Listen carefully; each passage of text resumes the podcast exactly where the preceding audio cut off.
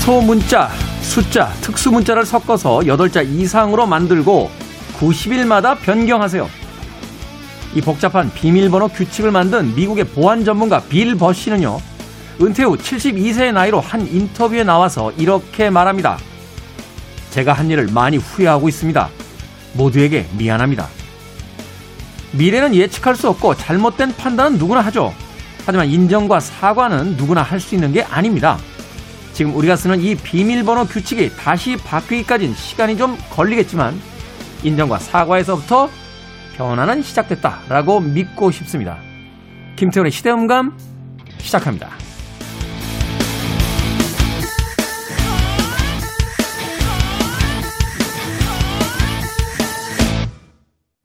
그래도 주말은 온다. 시대를 읽는 음악 감상의 시대음감의 김태훈입니다. 현재 우리가 쓰고 있는 인터넷상에서의 이 비밀번호 규칙 2003년도에 만들어졌다고 하는데요. 최소 8자 이상일 것, 대문자, 소문자, 숫자, 특수문자를 각 하나 이상 포함해야 할 것, 90일 주기로 변경해 줄 것. 당시에 미국 국립표준기술연구소의 연구원이었던 어, 미스터 빌버의 보고서에 등장한 이 규칙은요.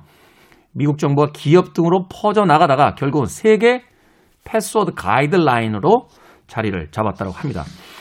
아마도 여러분들 한두 번씩은 한두 번이 아니죠. 어떨 때는 하루에도 한 번씩 경험하게 되는 것이 한동안 안 들어갔던 계정에 들어가 보면 비밀번호가 생각나지 않아서 새로 비밀번호를 생성시키기 위해서 또 얼마간의 시간을 허비해야 되는 그런 일들을 많이 겪게 됩니다.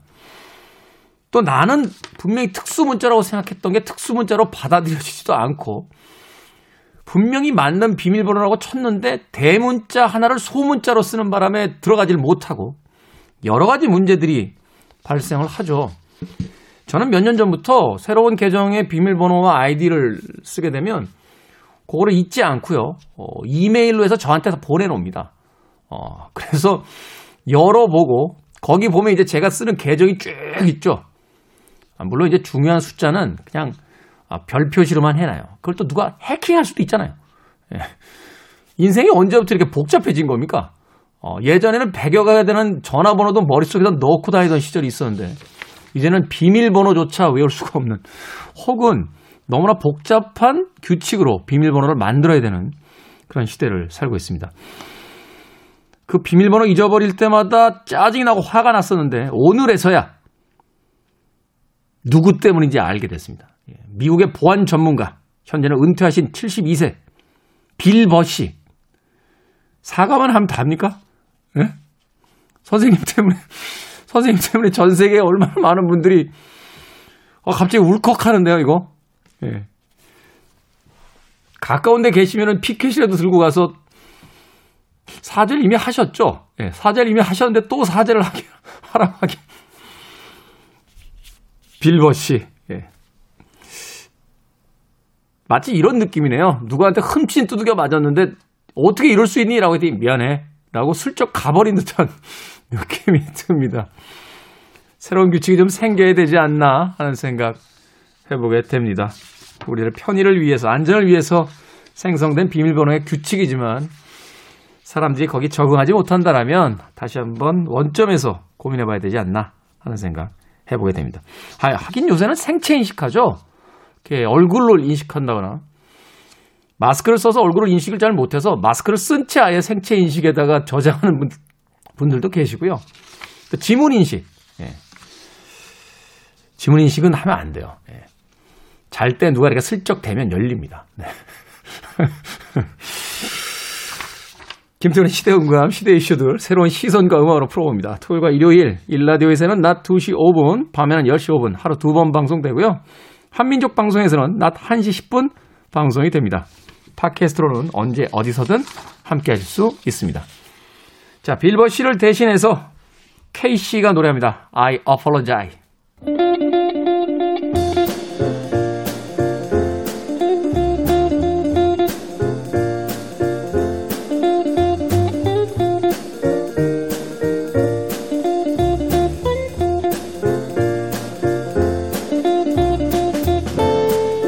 많고도 많은 말을 남긴 말 많은 철학자 소크라테스는요 책에 대해서도 빼놓지 않고 한마디를 남겼습니다.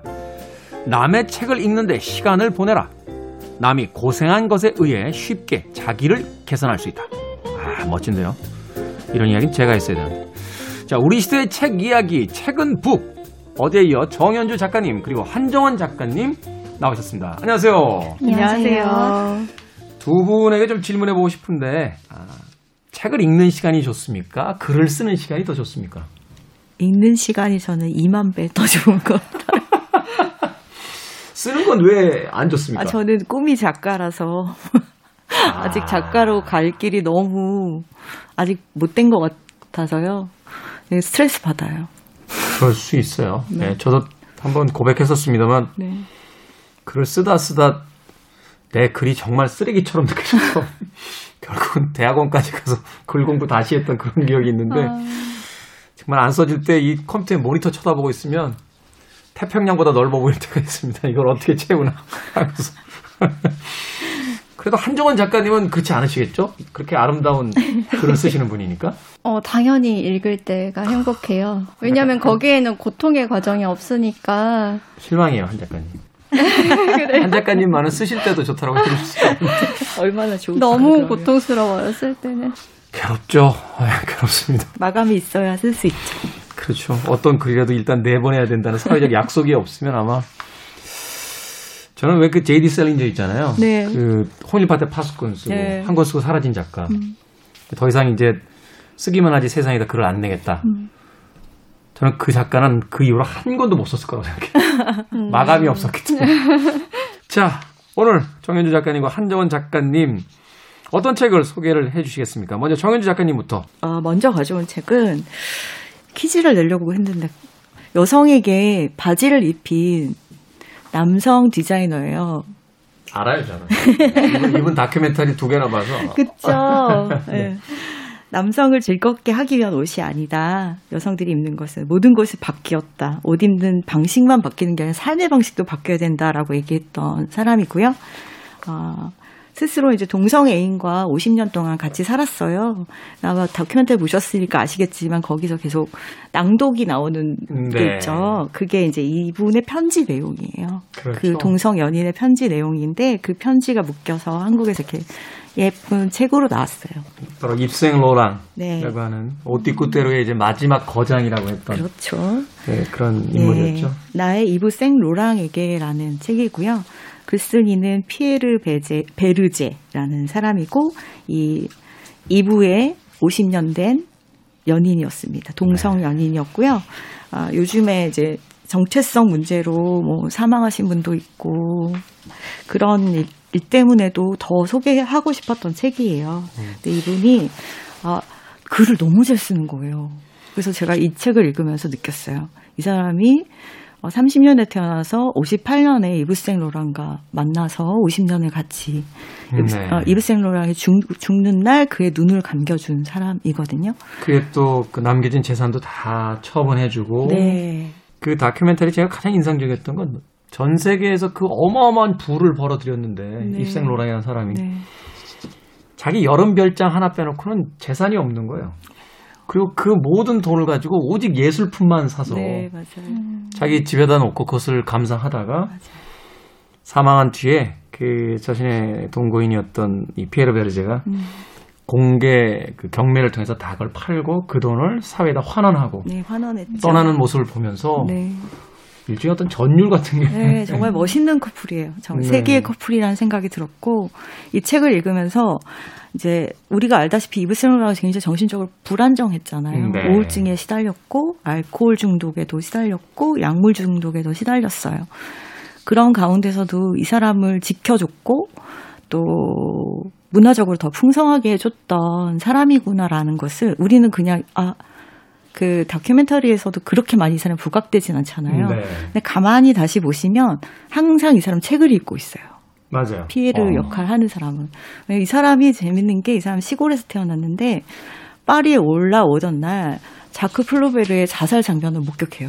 음. 그러면서 어, 작가가 되- 작가를 꿈꾸면서 파리를 오는 날 샹제리제에서 자기가 좋아하는 작가의 자살을 눈앞에서 목격한 거예요. 길 가다가. 음. 난 작가가 될 운명인가 봐라고 생각해서 10대 말부터 서점에서 일을 하게 되는데 그 서점이 이제 고서점이었나 봐요. 그 서점 주인이 어, 사회적으로 방송도 하고 사회 활동도 하고 그런 사람이었는데 어, 이 예술가들을 후원하는 후원자로도 유명했던 사람이고 취향이 굉장히 좋아서 고미술 이런 것도 막 하고 네. 이 책에도 보면 초판본을 사들이고 너무 행복해하는 장면들이 나오거든요. 음. 그의 밑줄, 뭐 그의 마담 보바리의 그 원고가 친필 원고가 발견됐대. 아.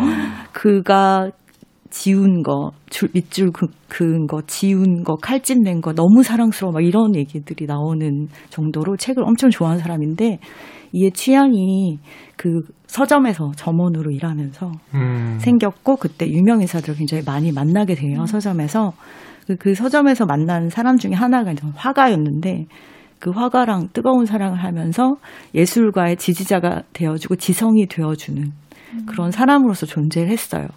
근데 그의 앞에 피에르 앞에 이브생 로랑이 나타나면서 그 화가를 버리고 이브생 로랑에게 옵니다.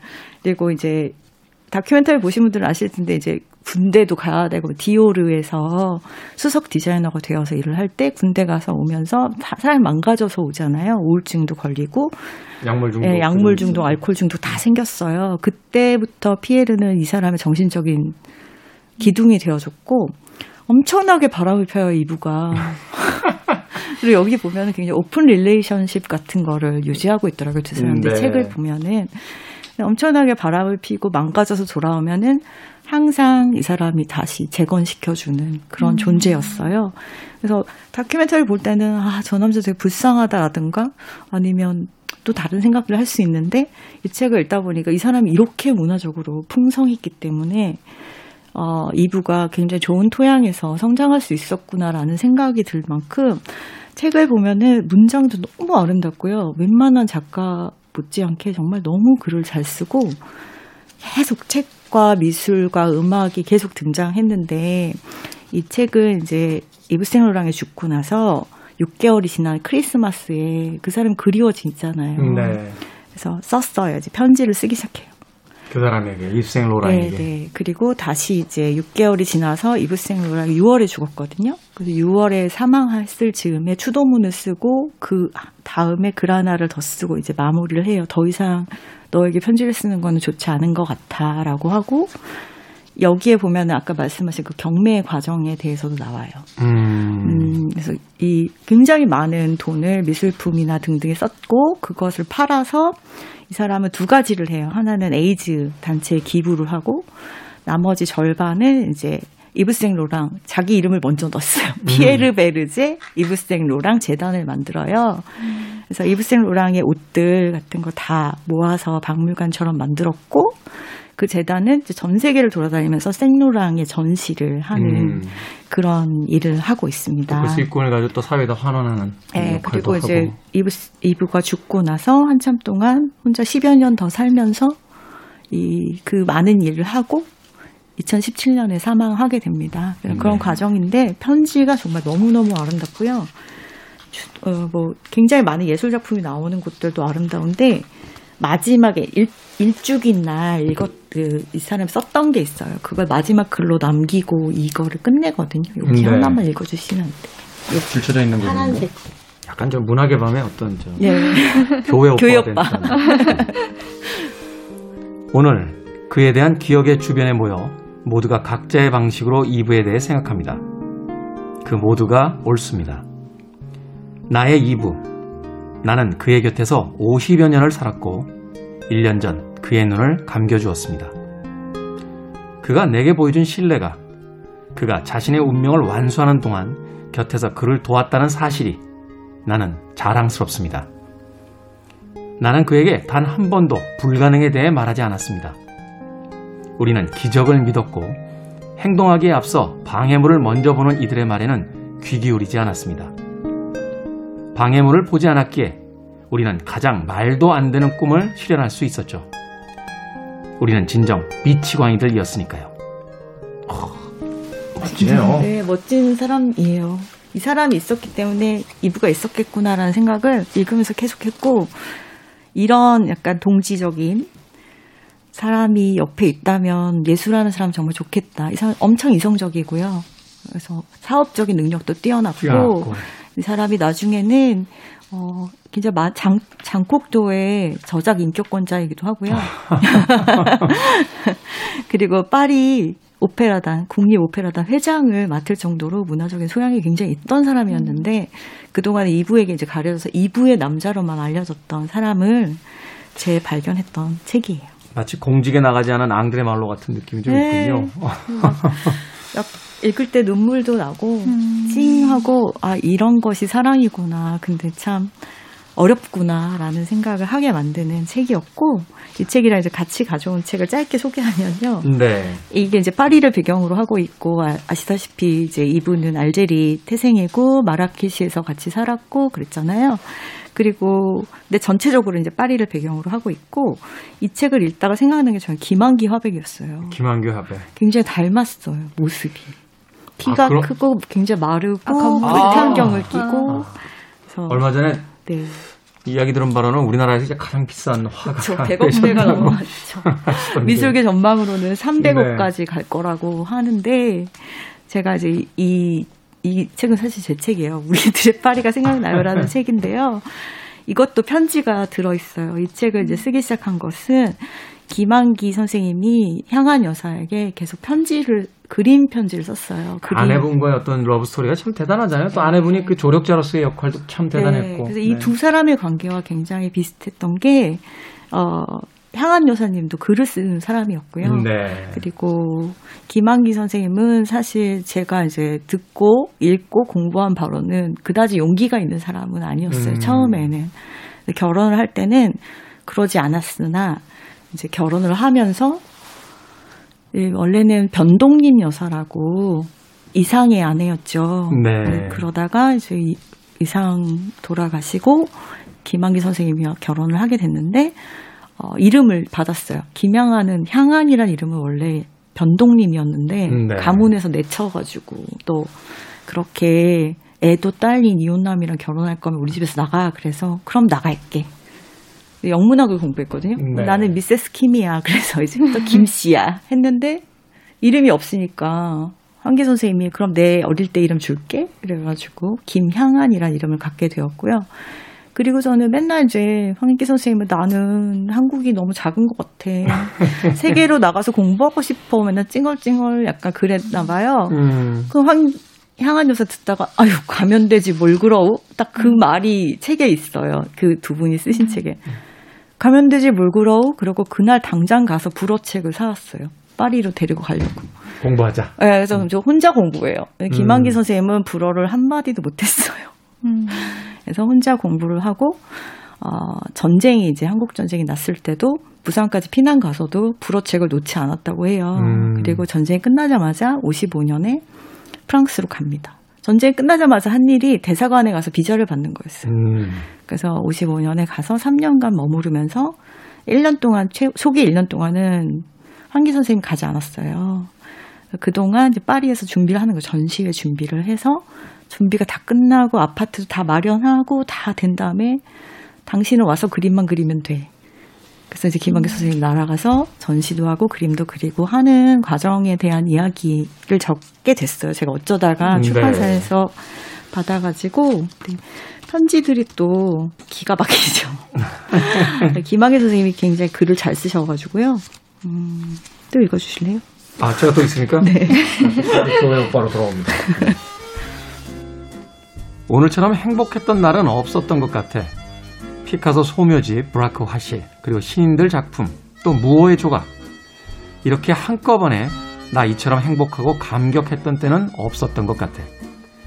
그렇게 모두들 빠리 빠리 하나 봐. 어떻게 이런 것들을 나한테 보내주었나. 정말 요즘 꼭 막혀서 비판만 했었는데 덕분에 일시에 나는 되살아난 것 같아. 아물아물 하던 것이 맑은 거울을 보는 것 같이 선연하고 개운하고 석 달 장마가 한순간에 거친 것 같아. 피카소는 하여튼 신이야. 도저히 당해낼 수 없는 인간이야. 그리고 브라크의 공방. 그대로 작품이고 즐거운 생활의 모습 아니야? 나도 파리에 가면. 1955년 10월 10일. 상식자절 밤 10시. 네. 그 굉장히 로맨틱해요. 두 분의 사진 그 그림도 보면은 막 나 너무 잘생겨 자기 자화상 그려가지고 보내면서 이 잘생긴 미남은 누구일까? 그런데 실제보다 훨씬 잘생기게 그렸어요. 본인을 그러면서 연애를 하는데 이제 어, 두 분의 인생을 공부하다 보니까 황기 선생님은 생로란처럼 그렇게 불안정한 멘탈을 가진 분은 아니었고 굉장히 학자였고요. 네. 그렇지만 그럼에도 불구하고 생활력이 전혀 없는 전혀 사람이에요. 없는. 예, 음. 뭐 서울대 교수도 하고 홍대 미대도 만들고 하셨지만 그 외에 생활적인 건 아무것도 모르는 사람이고 그런 사람을 옆에서 계속 너는 할 수 있어, 잘할 수 있어, 여기 가야 돼. 그리고 뭐 피카소를 엄청 좋아했지만 외국어를 잘 못했단 말이에요. 그러니까 향한 선생님 다 공부해가지고 라디오에서 파리에서 라디오에서 나오는 모든 것들을 다 통역을 해주시고 예, 또 공부시키고. 음. 그다음에 본인도 이, 이 미술 비평 프랑스의 미술 비평을 공부를 해요 루브르에 다니면서 그래서 아 요즘 트렌드는 이런 거고 너는 이런 부분을 더 공부해야 돼라고 얘기를 해주면서 한 사람을 예술가를 키운 거죠. 그러니까 아내라기 아내의 역할도 있었고 제가 김한기 선생님이 사셨던 동네를 계속 돌아다녔는데요. 진짜 부자 동네에서만 살았어요. 원래도 좀 부잣집 아들이긴 했는데 이분이 얼마나 로맨티스트냐면 유산을 물려받자 엄청난 유산이었거든요. 신안의 염전을 가지고 있는 집안의 음. 아들이었는데 노비 해방을 스스로 했어요. 어. 자기 소장농들한테 다 너희 땅을 너가 가져가라 이렇게 주시고 음. 그러면 아내는 이제 뭘 뭘로 이 사람의 그림 물감을 사주겠습니까? 그래서 굉장히 그냥 그리고 툭 하고 나가면 다랑아리를 그렇게 사와요. 그 집착하셨다고 그러더라고요. 네, 다랑아리 굉장히 좋아해서 한국 전쟁 때 우물에 다 넣어놓고 갔는데 와서 깨진 걸 보고 엄청 울었다고 그런 이야기들도 있고 그래서 생활적인 감각이 없는 예술가를 어쨌든 세상에 뿌리 내리게 했던 사람이고 똑같이 지금 피해를 한 것처럼 한기 선생님 일찍 돌아가셨어요. 70년대 돌아가시고 이 선생님은 미술관도 부암동에 지었을 뿐만 아니라 그 전에는 유럽과 세계를 돌면서 김한기의 그림을 알려주기 위해서 세상을 돌면서 전시회를 열면서 굉장히 힘든 시간을 보내셨다고 해요. 네. 네, 그런 두 사람의 사랑 이야기입니다. 한 사람의 예술적 재능이 과연 무엇을 얻었을 때 세상과 만날 수 있는가를 네. 보여주는 어, 두 권의 책이 아닌가 하는 생각이 듭니다.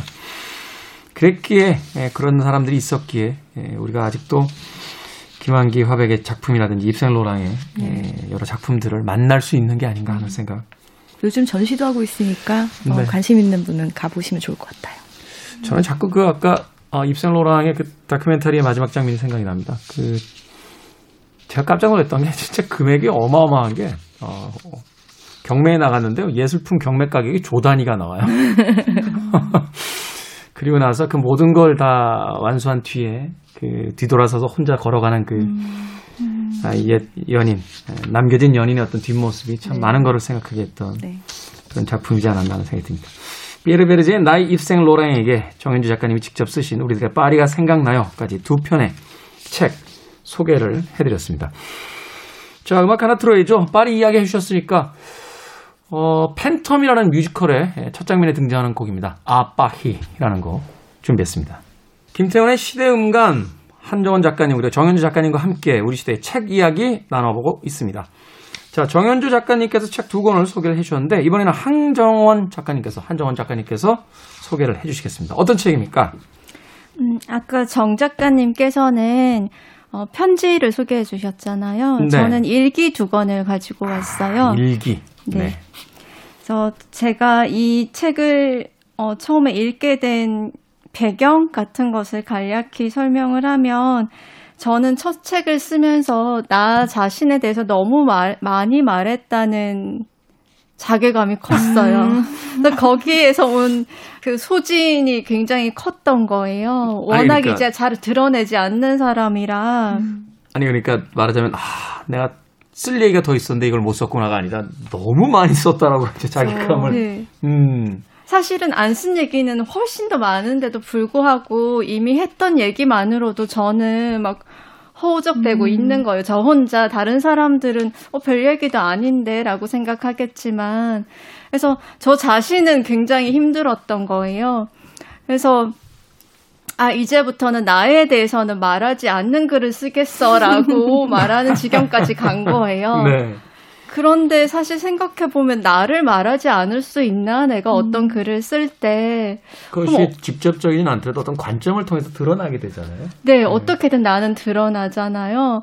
아, 그렇다면 나는 이 어려움을 어떻게 타개해야 되지? 라는 고민을 하고 있었을 때, 이 책을 만났어요. 책 제목이 외면 일기인데. 외면 미- 일기. 네. 네. 그래서 미셸 투르니에가 쓴 어, 조금 오래된 책이에요. 혹시 두 분은 일기를 쓰세요? 저는 잘 안 써요. 저는 짧게 짧게 써요. 아, 어, 인터넷 그러세요? 어플에다 쓰는데 그거라도 좀 쓰자라고 해서 요새 아. 요새 하도 뭘 안 쓰니까 그럼 뭘 쓰세요? 그날 있었던 일? 아, 그날 그렇죠. 그날 있었던 일이나 그날 상념인데 음. 그래서 그러니까 저 한번 볼까요? 이게 일기를 공개하는 건 아니라는 생각이 들긴 합니다만 그래서 뭐 마가렛 에드우드는 3주 후에 나를 위해서 쓴대요. 삼- 너무 어. 까먹어서 아. 자기가 뭘 했는지 너무 까먹어서 어, 나도 그런데. 3주 후에 나를 의식하며 쓴다. 3주 후에 내가 이제 볼 때를 대비해서 쓴다. 네. 1월 28일 날 쓴 거 하나 읽을게요. 술을 안 마신 채 집에 왔다. 머리를 잘랐고 어제에 대한 후회를 하고 있다. 발톱을 자르며 다시 삶을 정돈한다. 몸도 마음도 삶도 깨끗한 노인이 되길. 1월이 다 지나가지만 아무것도 한 것이 없다. 계획한 것도 없다. 이렇게 돼 있습니다. 그럼 이제 그거 모아서 책을 내시면 돼요. 아, 그래? 아, 왜냐하면? 미셸 투르니의 외면 일기가 바로 이런 책이거든요. 아, 그런데 미셀 투른이 유명하니까요. 제, 제가 발톱 자른 얘기를 누가, 누가 돈을 주고 사서 그렇게 했어요. 모르는 일이죠. 그래서 저는 사실은 일기를 초등학 생 이후로는 자발적으로 쓸 일은 없었어요.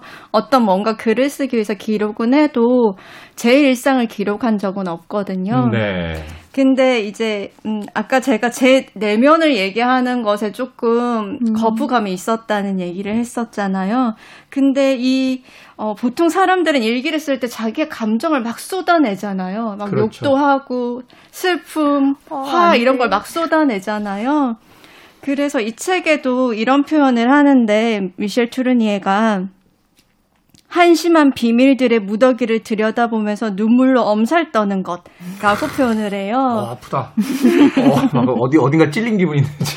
근데 사실 그런 글도 나름대로 가치는 있고 비하하는 것은 아니지만 이제 어, 어찌됐든 한계가 있는데 어, 그래서 미셸 투르니에는 그런 내면의 기록이 아니라 날씨의 변화 그리고 자신의 정원에서 일어나는 일 그다음에 자신의 집으로 찾아오는 손님들 이웃이나 아이들 어, 그 다음에 누군가에게 들었던 이야기 음. 아니면 책에서 읽었던 인상적인 말 그런 것들 자기 외면에서 일어나는 일들을 적은 거예요. 그래서 아. 제목이 외면 일기이거든요. 나의 안에 있는 것들이 아니라 나의 바깥에 있는 것들. 네, 그것을 관찰하면서 써나갔던 그 글들. 네. 그래서 그걸 1월부터 12월까지 12달로 나눠서 네. 어, 사실 그게 1년 안에 쓴 글은 아닐 것 같아요. 그냥 편집을 그렇게 한 것인데, 그렇게 해서 12달로 나눠서 일기라고 제목을 붙였어요.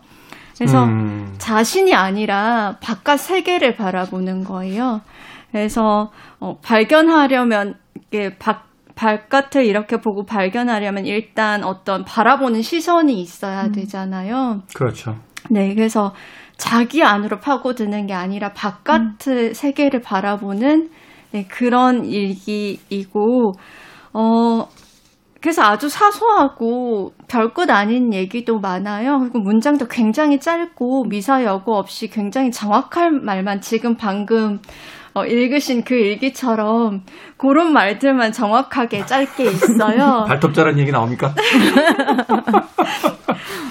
네, 그래서 뭐 아주 짧게 자신의 의견이나 마음 같은 걸 덧붙이기는 하지만 어, 대체적으로는 깊이 들어가지 않거든요. 의도적으로. 그냥 자기 자신이 마주친 자연이나 사물이나 동물들, 사람들 이런 것들을 스케치한 이런 글들이에요. 그런데도 불구하고 제가 그 글을 읽으면 그 아무것도 아닌 그 일들이 저에게로 넘어오면 제가 거기에서 더 다양한 사유로 넘어갈 수 있게, 더 다양한 상상으로 넘어갈 수 있게 네. 이어주는 거예요. 이 아. 사람의 글이. 그래서 그게 굉장한 매력이고, 그래서 저는 이 책을 읽으면서 기쁨이 굉장히 컸었거든요. 그래서 태그도 굉장히 많이 붙였어요. 그래서 미슈 투르니에는 공쿠르상을 수, 이렇게 수- 정하는 음. 그런 아카데미 공쿠르 종신 회원이고 그다음에 노벨 문학상 후보로 어, 아주 많이 계속해서 언급이 되는 그런 영향력 있는 작가였어요. 그리고 이 책은 거의 이 사람이 6, 70대에 쓰여졌을 것으로 짐작이 되는데 이렇게 어, 약간 권위를 가지고 있고 이미 굉장히 유명한 노 작가가 고등학교나 중학교, 초등학교, 심지어 유치원에 아주 자주 가서 그 아이들과 이야기를 나누는 거예요. 근데 그 음. 이야기도 늘 솔직하고, 뭐 교훈 그런 게 아니라 늘 솔직하면서도 진실하면서도 농담, 항상 음. 농담을 하는 그런 말들을 하고, 어, 자신이 작가의 집에 대통령도 찾아와요. 미테랑 대통령도 찾아오고, 그런데 동시에 옆집에 살고 있는 꼬마 여자아이도 놀러 오고, 그다음 족제비도 놀러 와요.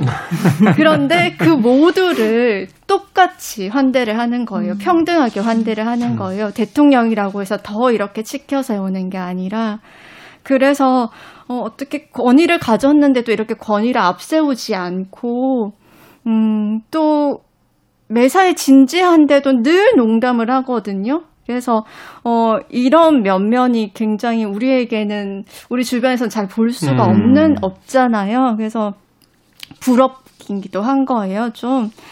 어, 네. 그래서 어 그것과 동시에 아 이렇게 외면을 기록했는데도 불구하고 음, 굉장히 훌륭한 글이 되는구나라고 해서 저는 조금 앞으로 따라해보고 싶은 작업이에요. 음. 네. 네. 그래서 흉내내 보려고요.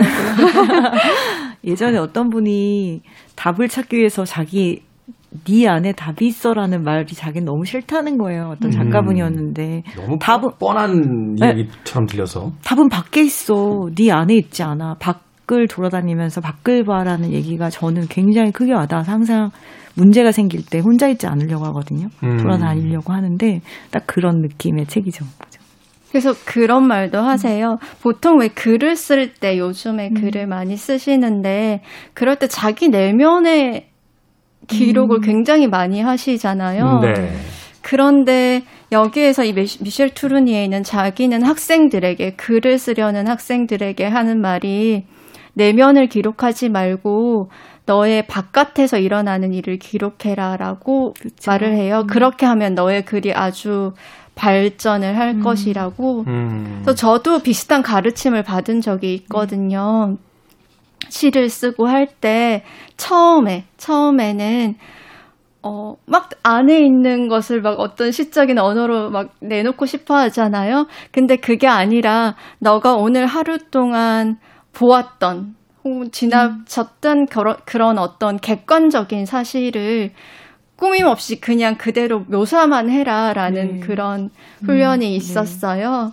근데 그게 굉장히 쉬울 것 같지만 오히려 자기 안의 얘기를 하는 것보다 더 어렵거든요. 왜냐하면 우리가 그만큼 바깥 세계를 주의 깊게 보지. 않는 거예요. 네, 그래서 어, 글을 쓰려는 사람들은 바깥의 세계부터 관찰해라라는 음. 말도 하고 있어요. 네. 사실 그렇죠. 어, 저도 사실은 그런 생각 많이 하게 되더라고요. 그 어떤 감정을 써내려간다기보다는 일상을 쓰는 것 자체가 어떤 글쓰기 힐링 같은 것들이 있고 그쵸. 또 그거를 다시 읽어봤을 때 음. 그날에 내가 어떤 느낌이었고 뭘 생각했는지를 오히려 거꾸로 알게 되는 경우들이 있더라고요. 왜냐하면 음. 그 글을 쓸 때는 몰랐는데 며칠이 지난 뒤에 그글을 다시 보면 아 내가 그날 무엇을 쳐다보고 있었고 어디에 하- 오래 머물러 있었구나라는 것을 이제 눈치채게 되면서 그날의 감정을 이제 거꾸로 다시 냉정하게 이제 그 마주하게 될 때가 있는데 오히려 뜨겁게 쓰는 것보다 오히려 조금은 차갑게 건조하게. 건조하게 써나가는 것이 그 우리에게 더 많은 것을 가르쳐 준다 음. 하는 것을 아마 미셀 트루니의 외면일기 속에서 또 작가님이 건져 오신 게 아닌가 하는 생각이 듭니다. 얘기 나온 김에 짧게 책 한 권만 더 소개해 주십시오. 네, 어, 두 번째 책도 일기 형식인데요. 아까 정현주 작가님이 소개해 주신 책과 공통점이 좀 겹쳐지는 부분이 많기도 해요. 인썸니악 시티라는 어, 책이고 Insomniac City. 네. 저자는 빌 헤이스라는 사람인데 이 이름은 낯설어도 올리버 섹스라는 이름은 아마 익숙하실 거예요. 그렇죠. 네. 그래서 아내를 모자로 착각한 남자 같은 저서로 한국에 널리 알려지신 분인데 이 올리버 섹스는 거의 생애 마지막에 이르러서 자기가 동성애자임을 밝히셨거든요. 근데 이분의 처음이자 마지막 동성 애인 연인이 바로 빌 헤이스고 아, 어, 그래서 두 분이 만나는 동안이 거의 이분 올리버 섹스의 죽음 직전이었기 때문에 네. 우리들이 나눈 대화를 일기로 쓰라는 요청을 해요. 올리버 섹스가 빌 헤이스에게. 그래서 그걸 상세하게 다 기록을 했고 올리버 섹스의 사후에 이 책을 어, 출판을 하게 되거든요. 너무 달콤하잖아요. 깜짝 놀랐어요.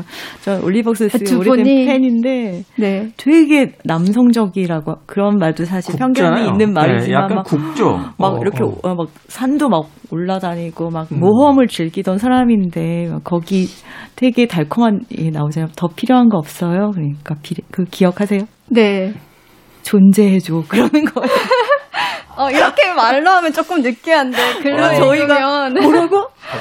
수가 없어지네요. 제가 이걸 읽다가 올리버 섹스가 존재해주라고 했다고 해서 막 원문을 찾아봤어요. 뭐라고 했을까? 그냥 정말 존재해주더라고요. 그러니까 굉장히 저명한 신경학자의 뒷면에 숨겨진 네. 진짜 참을 수 없는 사랑스러움 같은 네. 것이 음. 이 책에 유감 없이 드러나는 거예요. 그 연인 빌 헤이스의 어? 목소리로. 음. 네. 그래서 여기 부제가 붙어 있는데 뉴욕 올리버 섹스 그리고 나라는 음. 부제가 붙어져 있어요. 그래서 뉴욕이란 도시와 뉴요커들 그다음에 올리버 섹스와의 사랑, 그다음에 그 죽음, 어, 그리고 자신의 얘기, 이런 것들이 다 섞여 있기는 하지만, 대체로 올리버 섹스와의, 와 나눈 대화, 네. 어, 사랑 얘기가 주를 이루거든요. 네. 근데 이 두 사람이, 어, 각자 독립적으로 굉장히 직접이고, 따스하고, 그 다음에 유머러스한 거예요. 그래서 이 두 사람이 만나니까 그 시너지가 어마어마해서, 저는 사실은 사랑 얘기에 조금 무감한 편인데도 이 두 사람의 어떤 우정 사랑에는 마음이 크게 흔들렸었거든요. 그래서 음 그냥 저와는 상관이 없는 사랑이라도 세상 한편에 이런 사람이 있었다는 게 너무 위안이 네. 되는 거예요. 어, 그래서 한번 읽어보시면 이 올리버 섹스에 숨겨진 이면에도 네. 아마 반하실 거고 네. 이 글을 쓴 빌 헤이스 매력도 어마어마해요. 이게 말로는 잘 안 되고 이 두 분이 나눈 대화에 의해서 은근하게 드러나거든요. 음. 그래서 그 부분을 읽으면서 보셨으면 좋겠고. 이 책으로 자. 북토크 한 적 있었어요. 아, 네, 근데 한 10분 에서 서로 소감을 읽은 한 분이 막 우는 거예요. 음, 그래서 되게 아름답고 슬픈 얘기죠. 그랬더니 저는 올리버 섹스를 오랫동안 좋아했는데 그가 평생 독신으로 살았잖아요. 그러니까 동성애자인 걸 밝히면 영구 업적이나 이런 게 다 무시당하던 옛날 음, 사람이기 시니까. 때문에 음. 그랬는데 마지막에 이렇게 사랑받고 갔다는 사실이 저한테 너무 큰 위로가 어. 돼요. 이렇게 음. 말했었어요. 음미해 볼 만한 이야기가 아닌가 하는 생각이 네. 듭니다. 결국은 다시 되돌아와서 하게 되는 이야기는 어, 사랑이 우리를 바로 구원할 것이다 라는 것에 대한 이야기가 아닐까 또 생각해 봅니다. 파리를 배경으로 했던 어, 두 커플에 대한 이야기 그리고 나에 대한 일기를 쓰는 방법에 대한 어, 이야기 두 분의 작가님과 함께 이야기 나눠봤습니다. 자 한정원 작가님과 정현주 작가님과 함께한 책은 북두분 오늘 감사합니다. 감사합니다. 감사합니다.